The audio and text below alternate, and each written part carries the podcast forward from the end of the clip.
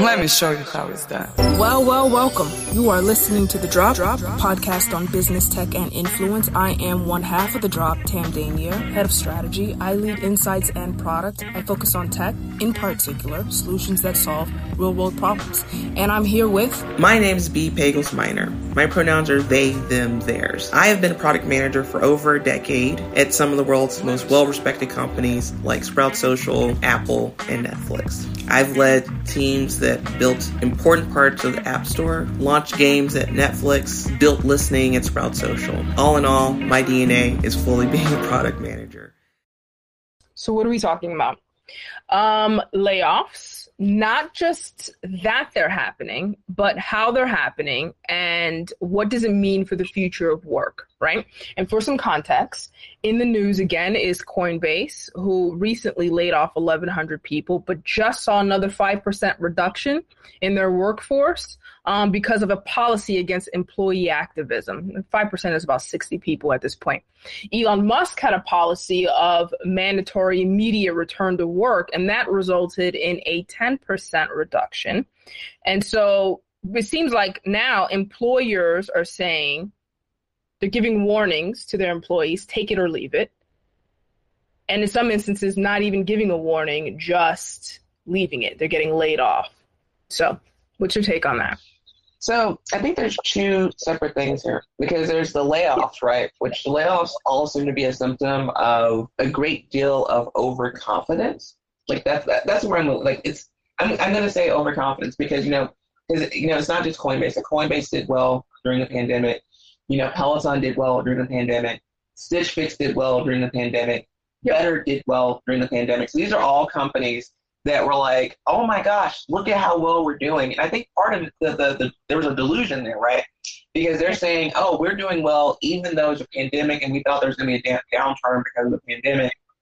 And the reality of it is, is that, you know, the pandemic era, so from 2020 to now, actually probably until, you know, a couple years from now, is going to be a unique part of the, the history of the world, right? Yeah. It's a unique part where people were primarily stationary and they their shopping habits, the way that they invested were tremendously different. So like if you're thinking of it from like an, an, an archaeologist or sociologist or, or, or someone like that, or even an economist, it's like you almost have to completely slice this part of history out because it's complete outlier. And mm-hmm. somehow these businesses didn't think about that as a business fact, right? That this is a unique period in history that should not be representative of what the world will look like in 10 years or 50 years or 20 years. And so, based on that overconfidence, or actually, you know, in some ways, I guess it, it, it's reasonable to say ignorance, right? Like they fundamentally did not think about facts. They, they kind of operated in their own bubble and assumed things would continue to go well. They hired too many people, right? Um, so that's first and foremost. Like almost every single one of those companies when you actually even start looking at the areas of the business that are primarily being laid off, a lot of them are like HR functions, sales functions, you know, these like extraneous, and, and, I, and I don't mean like HR is not extraneous, but it's like it's it's an over hiring in some of these roles that just didn't make sense considering the actual business that was at hand, right? Stitch Fix is like a great example to me personally because you know Stitch Fix, you know, shopping for clothes um, you can do it online. There's no question about it. Doing it online is really great. It's really effective. That's why we have free returns. But there's a huge part, especially when your market is primarily women. Women have a much harder time shopping online than people who are not women, right? And so there's a reality that people like to go into physical stores to touch the materials, to try them all on, so they don't have to go through the hassle or the disappointment of taking of, of getting those clothes and they don't fit. And so, of course, you know, I'm just like Stitch Fix. I was like, why did you think that, you know, not only were you going to be fine after the pandemic ended, but also they also are trying to introduce a new type of business, right? So part of their new strategy is being able, having someone be able to directly choose different items instead of just these fixes. So fixes are like a, a something that's chosen based on certain categories and certain information that you provide to them. And it's like, so you're trying to change your product, your, your product fundamentally, and you also are doing and, and somehow you thought it was okay to, to both hire people, not thinking about how it's going to look on the other side of it. So again, it comes back to the same thing we, we say often here. It's like there's still business fundamentals, right? Does not matter what else is going on in the world. You have to think about from a strategic standpoint is this the reality of what my business is going to look like over time? And if you come to the conclusion that it's not, then you have to make decisions. And that's why, you know, Apple's so great. I mean, Apple mm-hmm. feels like going to the, the mom and pop store around the corner because it's so predictable. Like Apple always has a really good understanding of what their, their core customers are looking for and building those items and really creating a sticky experience that makes them um, a great a great company to both to work at and also to have stock in um, no matter what the circumstances are. So that's my my opinion about the layoffs. Mm-hmm. It's just people just fundamentally not thinking about business principles. I think you said the, that term a lot in a lot of different ways, like um, overconfidence. And I'm wondering if the overconfident is a symptom of the design of this. You're giving a boatload of money made to make use of it. And it kind of reminds me of a lot of what happens in enterprise. A VP or a business group is giving a lot of money and it's use it or lose it. Towards the end of that fiscal year, they start making really reckless decisions, paying for things because they want to make sure that they get that money again. And I think that some of that kind of gamification exists in the, in the startup world as well. We have to prove growth. We don't have to prove revenue. We have to prove growth. And so we have to justify that growth with hiring more people. I also do believe that the business fundamentals that you're talking about, just the game has changed a lot. This kind of mantra of go fast or move fast and fail quick is kind of the name of the game. Um, I don't remember who was the CEO. I think it was the CEO of Bolt who was like, you have to make, you have to be able to make decisions that you can reverse. This was a statement that he made. And in that list of decisions uh, was employees. So it's almost built into their decision making that you know hiring people is an easily reversible decision. And I think that that is the new lay of the land now that wasn't before, though some very astute economists or historian could probably lay out um, the journey of this, that this was coming for quite some time. We don't have pensions anymore, you know, things like that. It's probably symptomatic for quite some time. But I, I think we're in an age where the employee relationship with companies is quite fractured right? It's not a real holistic. Nobody goes into a company thinking they're going to retire with that company, right? It's a stepping stone. It's a pivot. It's one of my hustles. That's how we describe it. Um, and I think that companies are starting to realize that embracing employee individualism is at odds with maximizing profits and mm-hmm. employees are realizing that uh, there may be a cost to bringing your whole self to work. You know, it's it's so interesting that you say that because I do think that there has to be a right sizing of the company's responsibility to employees, and then, in you know, conversely, the responsibility of employees to the company. Sure. I don't think that it makes sense. Like, you know, I do think that, like, you know, Coinbase and the, the base camps may have gone too far by saying, like, this is a workplace. We don't want you to talk about anything else. Because, you know, you know, I think I said it. I said it to someone recently. I have I had my first baby in November, right? I I now have a son. I'm thinking about schools. I'm thinking about like, and I'm concerned about who's going to be elected to, you know, the school council. I'm concerned about who's going to be elected to the city council. That has nothing to do with whether I'm liberal or conservative. That has everything to do with I'm a human who wants my child to have the best opportunities that's sure. possible. And so if I am concerned about that, it's probably okay for me to come to work and say, oh my gosh, these schools need to get better. It probably is okay with that. That's not me putting a moralistic, you know, mm-hmm. um, veil over someone's eyes. That's just me simply expressing the thing that's top of mind for me so that I can move on and do something that's professional. So I do think that, that, that to your point of like, you know, can you bring your whole self to work? I mean, obviously, we, we have these, these these these companies who are having a little bit of backlash from there. I mean, even to the point that there's some companies, which of course I can't think of off the top of my head right now. There's some company that had previously had ERGs and has decided, well, ERGs, which are employee resource groups, they're usually by affinity, right? So you have a black ERG group, you have like Latinx, you have the women's ERG group, etc. And they said they're completely getting rid of them because they felt like um, at this point they're actually creating more division than actually creating um, the opportunity for those individuals to, to succeed. What company was this? It's a consulting company. I want to say it's like so. Whoever listens to this, you can you can hold me you can hold me to be honest, and I can say I cannot remember which consulting company it was, but I feel like it was like a McKinsey type company or something like that. Okay. That decided they were going to get rid of the employee resource groups. But don't hold me to the fact that it was McKinsey. I just think it was maybe a McKinsey. Um, and, and, it was so interesting to me because it goes back to this idea of um, what you say often, which are are these systems created to actually create this this outcome? And what I actually think the biggest issue is is that too often people just fundamentally don't like they they only have aspects, right? You know, employee resource groups, for instance, can actually be very useful, like because they can be a very useful uh, resource to better understand the types of issues that are happening to different parts of you know different different employees, right?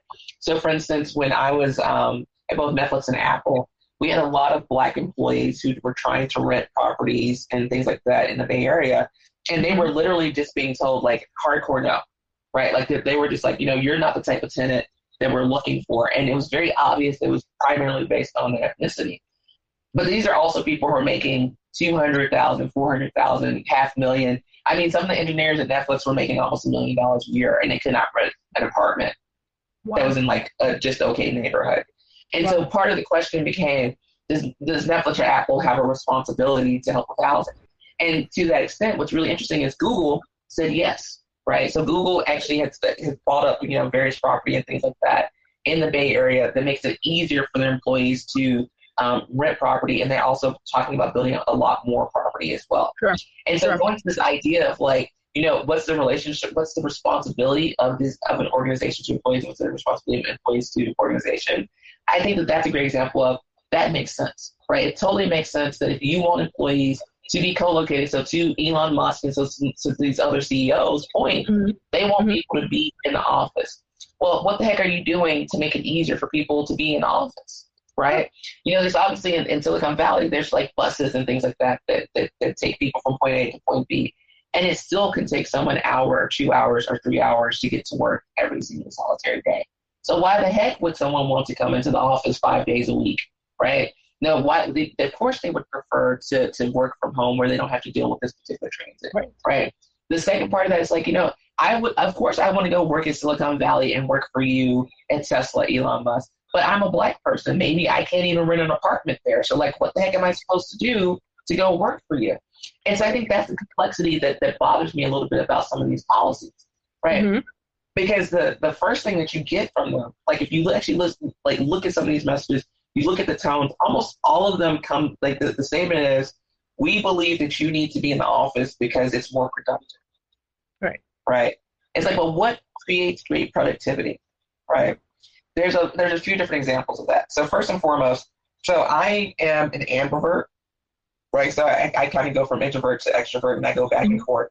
Obviously, though, I can put it on. Like, if I need to be extroverted, I got you. I can do that. Turn on the charm. I, exactly. And I have that ability, and I am not exhausted by having people around me, right? Like, I can be around people on a perfect time. In contrast, for example, my wife is a major introvert, actually. And so she actually would prefer to never leave her home. And she would prefer to be in the house, chilling. And she can have a full community of people that she just talks to online, through, you know, her phone, through her laptop. And I think she would be perfectly satisfied. She only goes out to see people mostly because I force her half the time, right? Okay. Because she's truly an introvert. But she's also ridiculously talented. Like she's ridiculously talented. She's ridiculously good at her job.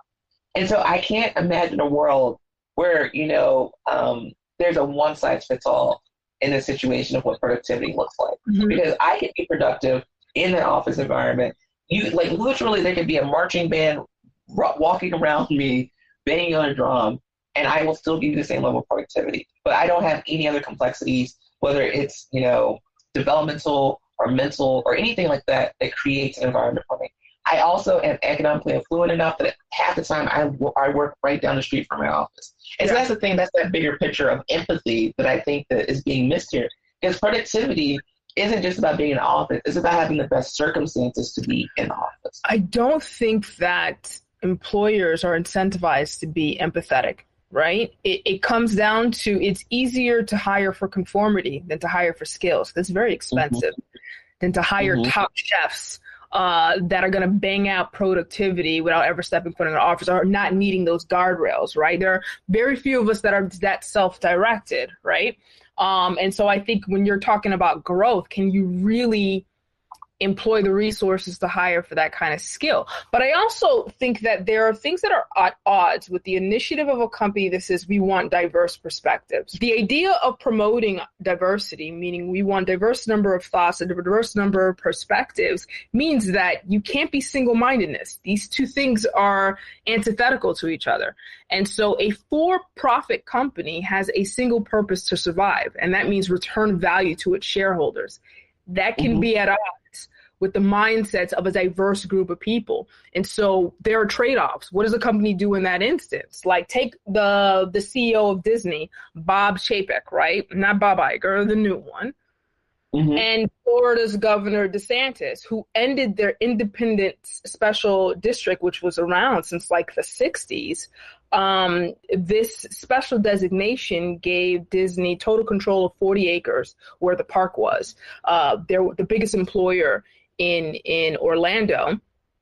And the governor, uh, in retaliation to a comment that uh, Bob Chapek made about the "Don't Say Gay" bill, took it away from them, jeopardizing yep. their stand. This is great implications. I think the news was saying that uh, Bob Chapek should be fired and and you know bring back Iger. I mean, all kinds of things because he took the side of his employees because of woke activism. Like that's a real existential crisis that CEOs have to contend with. Well, but so on the flip side of that, so one, it, so if you actually read more about that particular deal, what's really crazy about that is that because of how the deal is set up, it's something like the state of Florida or the counties around that area will owe Disney billions of dollars, right? So yeah. economically, it also is so the, the CEO of, of Florida, the governor, I'm like, you're gonna make a he made a multi billion dollar Error. decision. Right.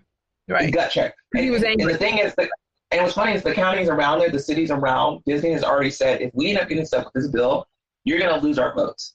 Right. So right. that's actually so on both sides of there. So there's actually that's, that's I love that juxtaposition.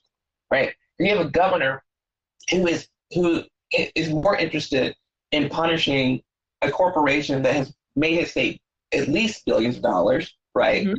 And over time, probably trillions of dollars if you really start thinking about inflation and all this other type of stuff. Right. Over something that is a one one moment in time. Now, Bob, what's really interesting is true. You know, you said it's about the employees. I don't think it was about the employees.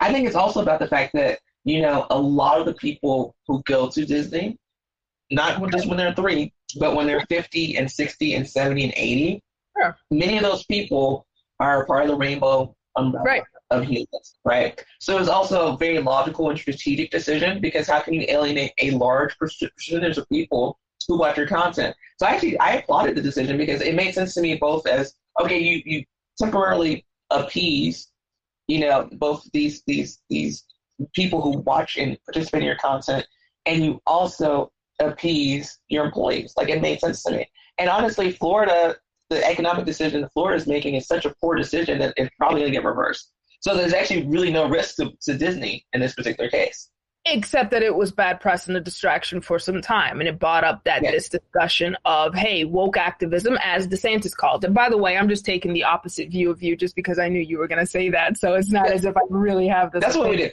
that's what we did we always like it's like we pretty much agree but i love the fact that you're always like the devil's advocate. I appreciate it. I, I'm, I, yeah i just want to point out this angle because here's what is interesting about this DeSantis and Chapek uh, case is that Disney donated money to his campaign fifty thousand yeah. dollars. This is what well, to many to many do. Republicans.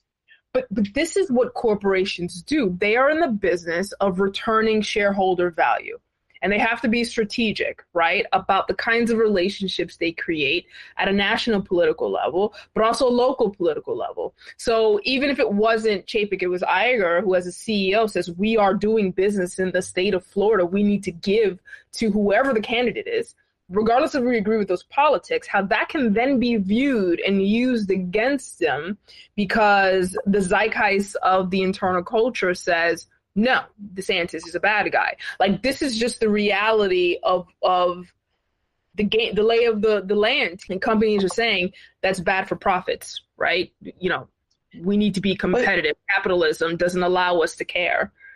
I think that's well. and I think the other thing that we have to mention here is, you know, there's only like, and, and I hate to say this because it's, it's, not being egotistical or anything like that. Yeah. But if we actually start thinking about the highest quality, best talented people in the world, right? Mm-hmm. You know, when you start thinking about there, there's like major tiers to this, right? There's like the first tier, second tier, third tier, fourth tier, whatever. And there's a significant drop off in talent as you go down these tiers. Like it's an actual fact. I mean, you and I have both tried to hire um, contractors and things like that for independent projects that we have. And Right. we have sat there and been like, oh my gosh, this was so hard. It was so hard finding like just a couple people who had the qualities I needed to get what I needed to get done done. Right. So Right. to that point, I think it's interesting that even though companies have a responsibility or it's it's obvious that they're engineering to hire the most efficient group of people possible. Yeah. The point is, is at some point you're like, oh, efficiency also has a quality metric here, right? And so, like, I want to be efficient, I want to be economical, but I also have to have a certain certain amount of quality. And what's going to happen is, is that the quality is going to change dramatically over time. It's already changing, right? I've been like, you know, I, I bring up line all the time, and it's like so interesting to me because like both Meta and um, Google have also instituted similar policies to Amazon, where they're going to be more stringent, or the, the, review structure is going to change. People are going to be put on um, essentially what you know, focus programs at Amazon. So at Amazon, you get put on a focus program, and it basically it's like you have to improve, or you're going to get pipped. You know, you're going to get, you know, you're going to get actually exited from the company. And so those two companies are doing it for the very first time, right? Because even they are like, okay, we we need to uh, control costs. We also need to control quality, right? And so what's going to end up happening though is the number of people who are the level quality that's needed to move forward these these large multinational companies, that pool is getting smaller. And so I do think that they're so what's going to end up happening is that companies are going to actually end up in this really weird position where they're going to be like, well, we we over engineered to try to make this so efficient and so effective, but now we're really in a bad position where our product isn't that great. I mean, Yeah. to, to that Disney, Disney's, I mean, uh, Disney's technological products, so Hulu, ESPN, ESPN Plus, Disney Plus, um, any, the ABC apps, all that stuff. They all had, like up until like a year ago, they all had separate logins. There was no connection between any of Yeah. them. Like, the experience is a complete shit show. And we both know that Disney's and like technology and engineering teams aren't the same as Meta's teams. They're not Right. the same as Google's teams. Right. And at some point, they're gonna have to get better, right? So it's just like yeah. So I'm just saying. So like there's, there's to that point, the question is, is that part of the strategy to hire away the market? That is part of game strategy, right? When you say, hey, listen, we want to create a product, but our competitors want to create a product, right? We need to get out there faster. One way to do it is to work fast. The other way is to control the market. I don't know. They're probably borrowing from each other's playbook in the record industry. You would give spec deals to a lot of artists. Um, so you can control the market. If I already Yeah. signed Drake and there's a Drake-like competitor, well, I don't want him out in the market competing with my Drake, so I'm going to put him on a spec deal and shelve them, right? Mhm. Um, and there's kind of there may be some of that. This is more of a question going on in corporate where we're over hiring all of these, right? Put them in rooms that you know when we don't need them, we can let them down, but at least our competitors don't have them. Alternate theory. That's probably why Elon Musk wants them in the office, so they're not double dipping, working for. Uh, That's true. That's true. Um, gosh, every time I see a post from someone saying that they've been working two jobs during the pandemic, I'm like, how? I'm like, you had two. Both of those companies should actually be fired because, like, how could you work two separate jobs making hundreds of thousands of dollars? Like, I just don't understand how you have a lot of dead time. Mhm. That Mhm. shit. It's either that or they're working 24 hours a day. No, I had no idea. no. No, but that's a good that's a good point. But then, so to that point, one of the things we talk about a lot is like, was this a good value? So if there's companies who are holding talent, like hoarding talent, just because they didn't want other people to have them, was that a good use of the funds they had? And, and this is war strategy. Yes, we have a war chest. This is what we use our, you know, in, there are a lot of ways to get to 10. When I, you know, consult in this space, when you're talking about creative thinking and problem solving, I always give this explanation. There are a lot of ways to get to 10. 5 plus 5 equals 10, but so does 9 plus 1, 8 plus 2, 7 plus 3. You can go on and on, get into fractions, divisions, and all of that. Figure out the one that works the best, and it'll get you there, right? These are levers that you can pull. Elon Musk can say, create this plan, come into the office immediately, or you're fired, right? And that can be construed as we need more productivity because our roadmap is robust and we're just not going to get this thing done.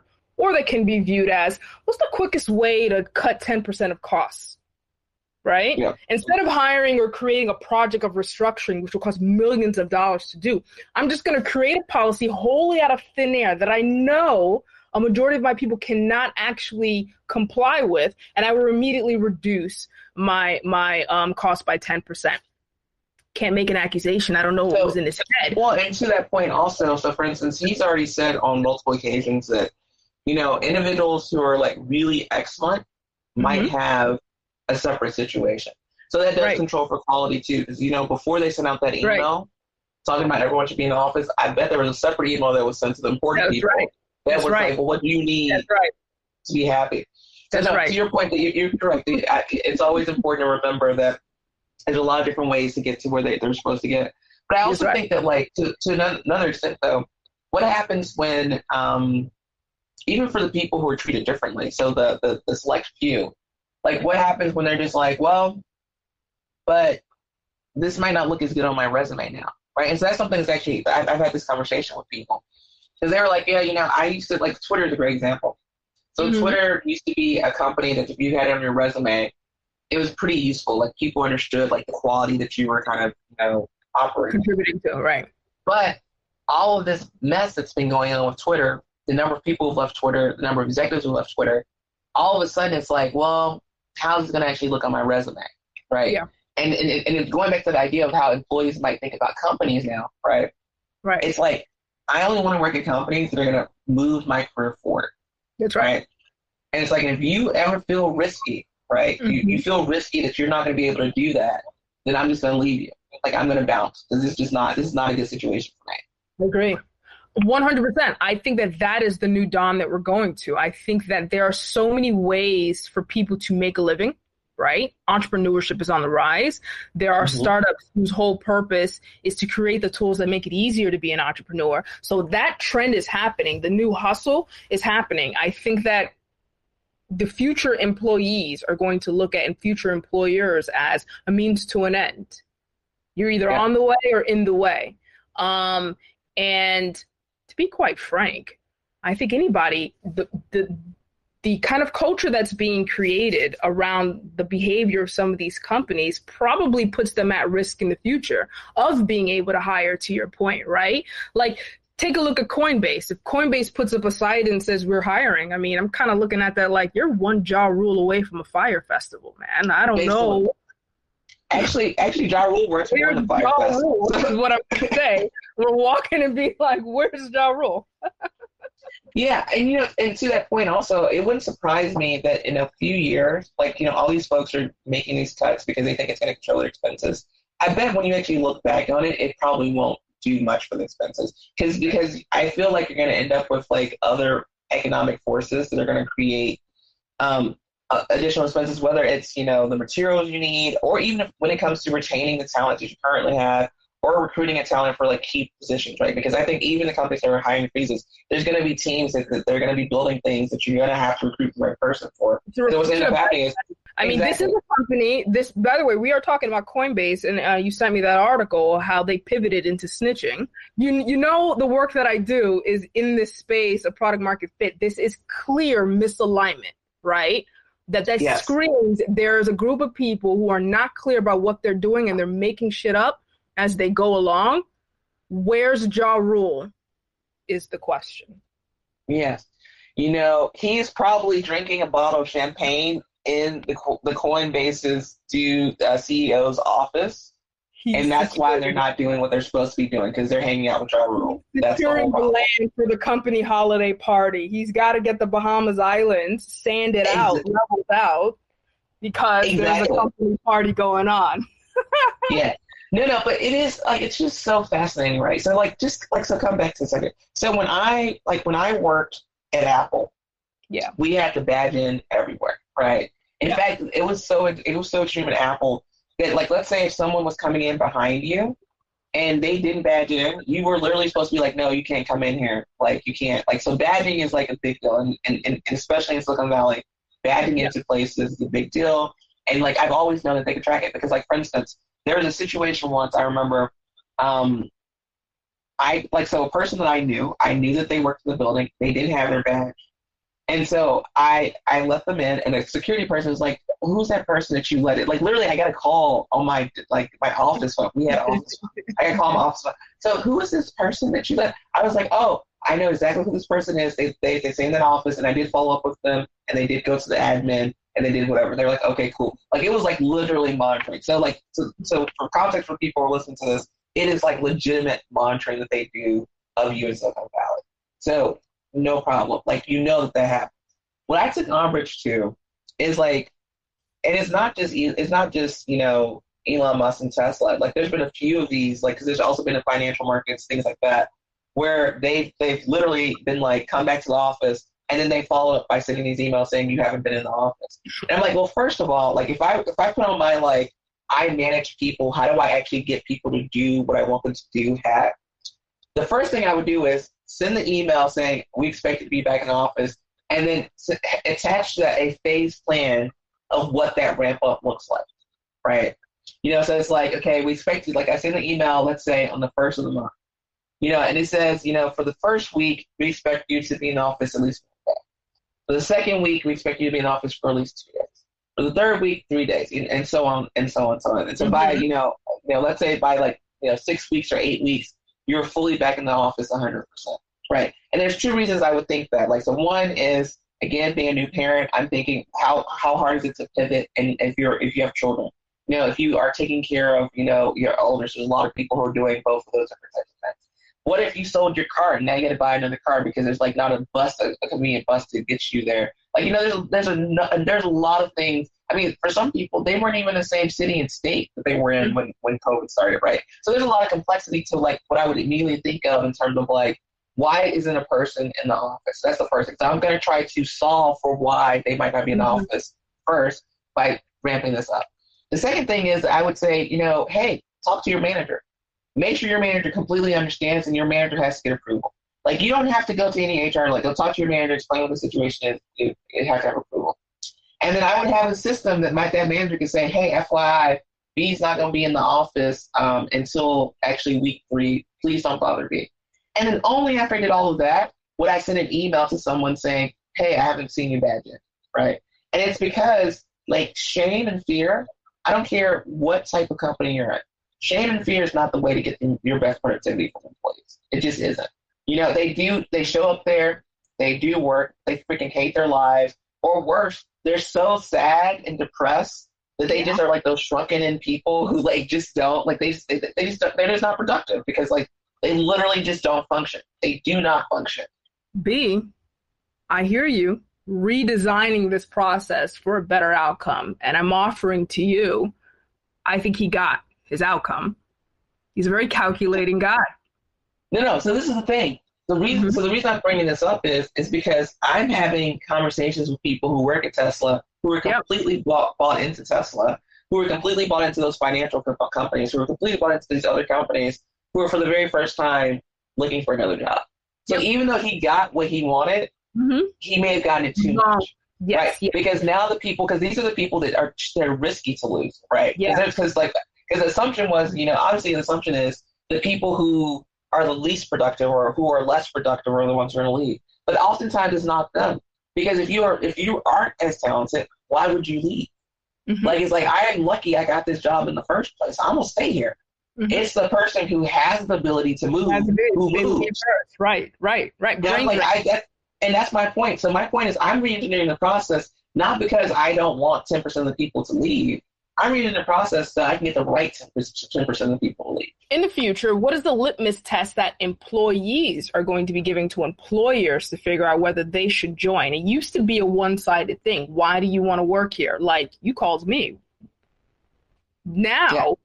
what's the new what's the new move um, employees are going to be saying? What questions yeah. are they going to be asking? So I think there's a few questions. So first and foremost, how the hell are you going to develop me? Right? Because like this is this is a business transaction now. What are your right? intentions? So, like, You're kind of like dating. You're like a guy, like a father. Like exactly. Daughter, exactly. Right? It's like if, it's like what skills are you going to get me? You know, how are you going to level me up? How are you going to make me attractive to the next employer? I think that's like the number one most important thing, Right? Okay. It's like it's that's why like for instance, even you know companies that have tried to do alternative things, like so for instance, like you know Netflix just implemented levels in engineering, and so now it's much more comparable to the rest of Silicon Valley.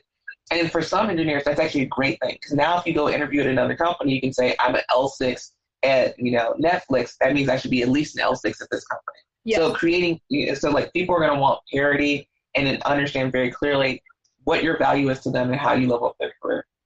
I think the second thing is they're going to want a different uh, compensation structure, right? You know, one of the big things has always been, you know, getting equity. It's like, okay, I'm going to go work at this company. I'm going to have a basic salary of some kind, and I'm going to get a large part of my salary in equity. So there's equity is going to change in two ways. So first, people are going to want their equity front loaded, right? So they want to get their cash as quickly as possible so then they can Right. make other strategic choices. Yeah. And secondly, they're going to want to pivot more of that equity into their actual salary. And so coming back to that question about expenses, and that's what that's another reason why I think expenses is going to be a, a problem for people, is that they're not going to be cutting people's salaries as much as they think they have because people are going to want to translate transfer that, that that equity into actual cash and they want to get that equity, you know, up front. And so that means that it's going to be more expensive for companies in the short term. So that's the second thing. I think the third thing is is that they're actually going to really, really care about who the leaders are. I remember when I first started interviewing, when I was a little bit younger in my career, I'd be like, I don't have to be concerned with my manager. Like my manager needs to be cool.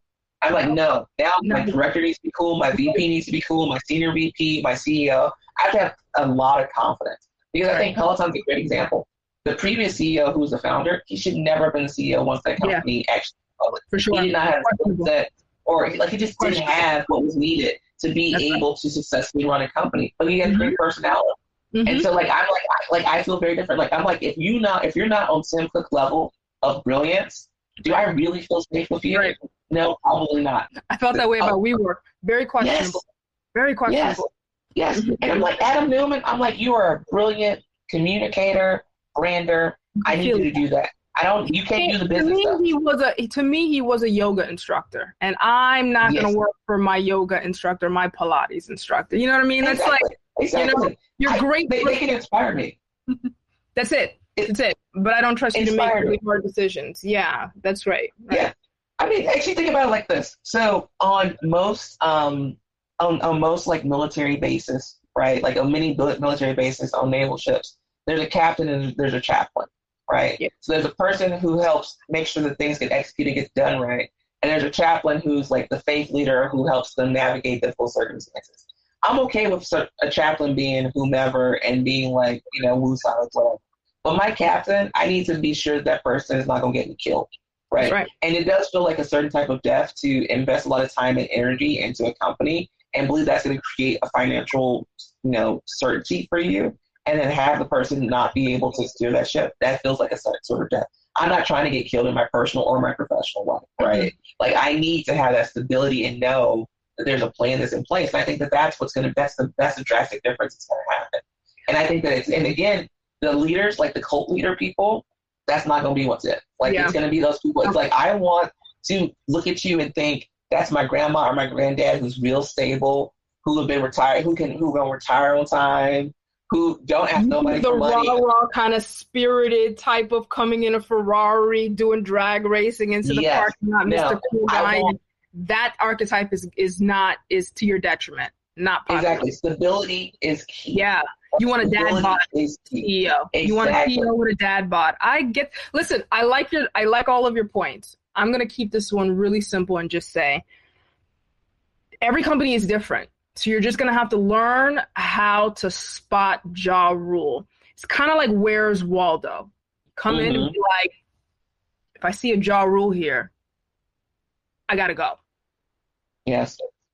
That's my only tip. I, I can't, I don't have a list of questions to ask because I also believe that companies are very crafty in their marketing messages. They probably have an AI machine um, that's generating these responses. So they're outrunning you with the algorithm. Oh my gosh. Um, I think it's so funny that you mentioned that. So my wife and I have been watching this show called Fairfax that's on Yeah. Amazon Prime. yeah. and there's a whole segment of Welch's grape juice. They created the perfect AI to create like the, the most thirst in people. And one of the characters, this young boy, fell in love with the AI. because like she was so perfectly set up to yeah. to do exactly what he wanted. And to your point, I feel like that's what it is. Like you, you have a good point there. Many companies try to shape themselves into who they need to be to attract X, Y, Z. And the number one thing we have to do, we have to have like that X-ray vision, the vision right. that goes through and sees the right. core of what they're really trying to do. And, and the thing is, it takes work to do that, though, right? So like the the interview process won't be, oh my god, I got just got an That's interview, let me go show up. It's let me research every single solitary thing that they've done to figure out what's going to happen because I can't risk, you know, having them having this backfire for me. You know, I lucky enough I've been around a while. Um, I interview people as much as they interview me. I've got a lot of questions for you. Um, and I can say that at this point, I've got a pretty good rubric of how I can evaluate. For someone just coming out of college, you really don't have that. I think you should expect, if I'm talking to somebody 18 years old, I'm sorry, 22 or something, just came out of college, expect that you're going to have a couple career changes. Expect in your lifetime you're going to see the stock market crash. Expect that you might get laid off. You might have a couple hustles. You're not going to have this vision of being able to see, but you should learn from each one of them. Hey, yes. I remember this happened and then this happened. Start connecting those dots. So you'll be able to look at that Where's Waldo picture and be like, I see him. You know, he's right there and, and, and pounce when you need to um, yeah. things are going to change. It's going to be very interesting going forward. Well, you know, so it's so interesting. So, you know, you and I always try to predict what's going to happen, right? Like it's one of our favorite things that we we do, and it's so interesting because so we're in the second economic downturn. So the last one was in 2008. So 2008 yep. was about housing. This yeah. one is just, I mean, it's so many. It's like like COVID, like the interest rates being too low for too long, the market doing too much, blah blah blah blah blah but there's only 14 years difference. Mm-hmm. And so I think that, you know, the rates of these economic downturns, it wouldn't surprise me that, you know, a decade, decade, decade and a half, like every yeah. decade to decade and a half, this happens over and over and over. Um, I, I, agree with that. We're going to see the length between them shorten. I believe that this crash and the next crash is going to be related to hype, meaning fake money mm-hmm. um, overvaluation of things that aren't true.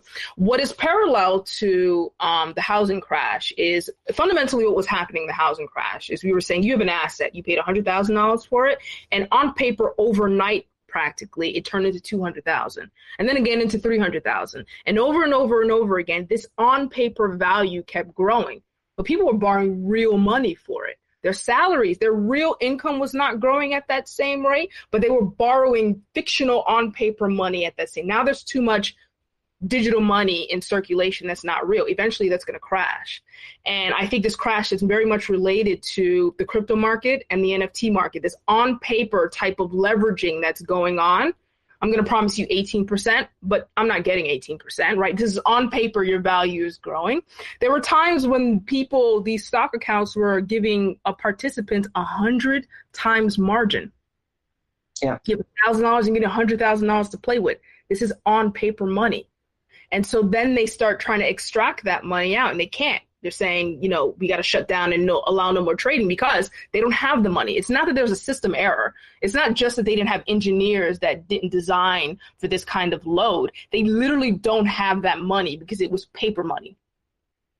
Yeah, and so I, think, you know, and, and, and and that paper money popped up everything. Like I was reading an article yep. last night about the Rolex, like Rolexes and how Rolex had been, you know, selling for two, three, four x their prices because right. you know these crypto bros were going in and paying straight up, you know, fifty, sixty thousand dollars for a twenty thousand dollar watch. Right, you took fake and money and now real money. Exactly, and then the Rolex industry is starting to, you know, it's starting to even out and starting to become normal again. And right. so this goes to this idea that it, it really did, you know, uh, heighten for almost every every asset, every type of asset it created this like this this, this artificial um, this artificial level of value that is now a bubble. But what's really great about that, right, is that like you know if we can always Tell just come back to one what's great about that? Tell me. No, no, no, it is. But what, what's great about that is that hopefully for some people it goes back to this very general idea. Look at what's in front of you. Yeah. Think about what it actually takes to build or create or do that thing, and then pay that price. If someone asks you for, you know, 2x, 3x, 5x, 10x, it's probably not worth that. So just wait. Just wait, you know, because the, the reality part of this is important. right, right, right. There will be another crash. I um I think we can expect these dips to happen quite frequently. I don't have enough insight to say how frequently, but yes, more frequently than we previously thought, 100%. Thank you so much for listening to the Drops podcast. We love having you. We love your feedback. Please do connect with us across social media. We are the Drops Podcast on Facebook, Twitter, and TikTok. And we also have a great email, the Drops Podcast at gmail.com. You can send in any questions that you have, and we definitely would love to answer them on the podcast. Feel free to ask just about anything because we have experienced a ton of different things. Again, thank you so much for listening to the Drops Podcast.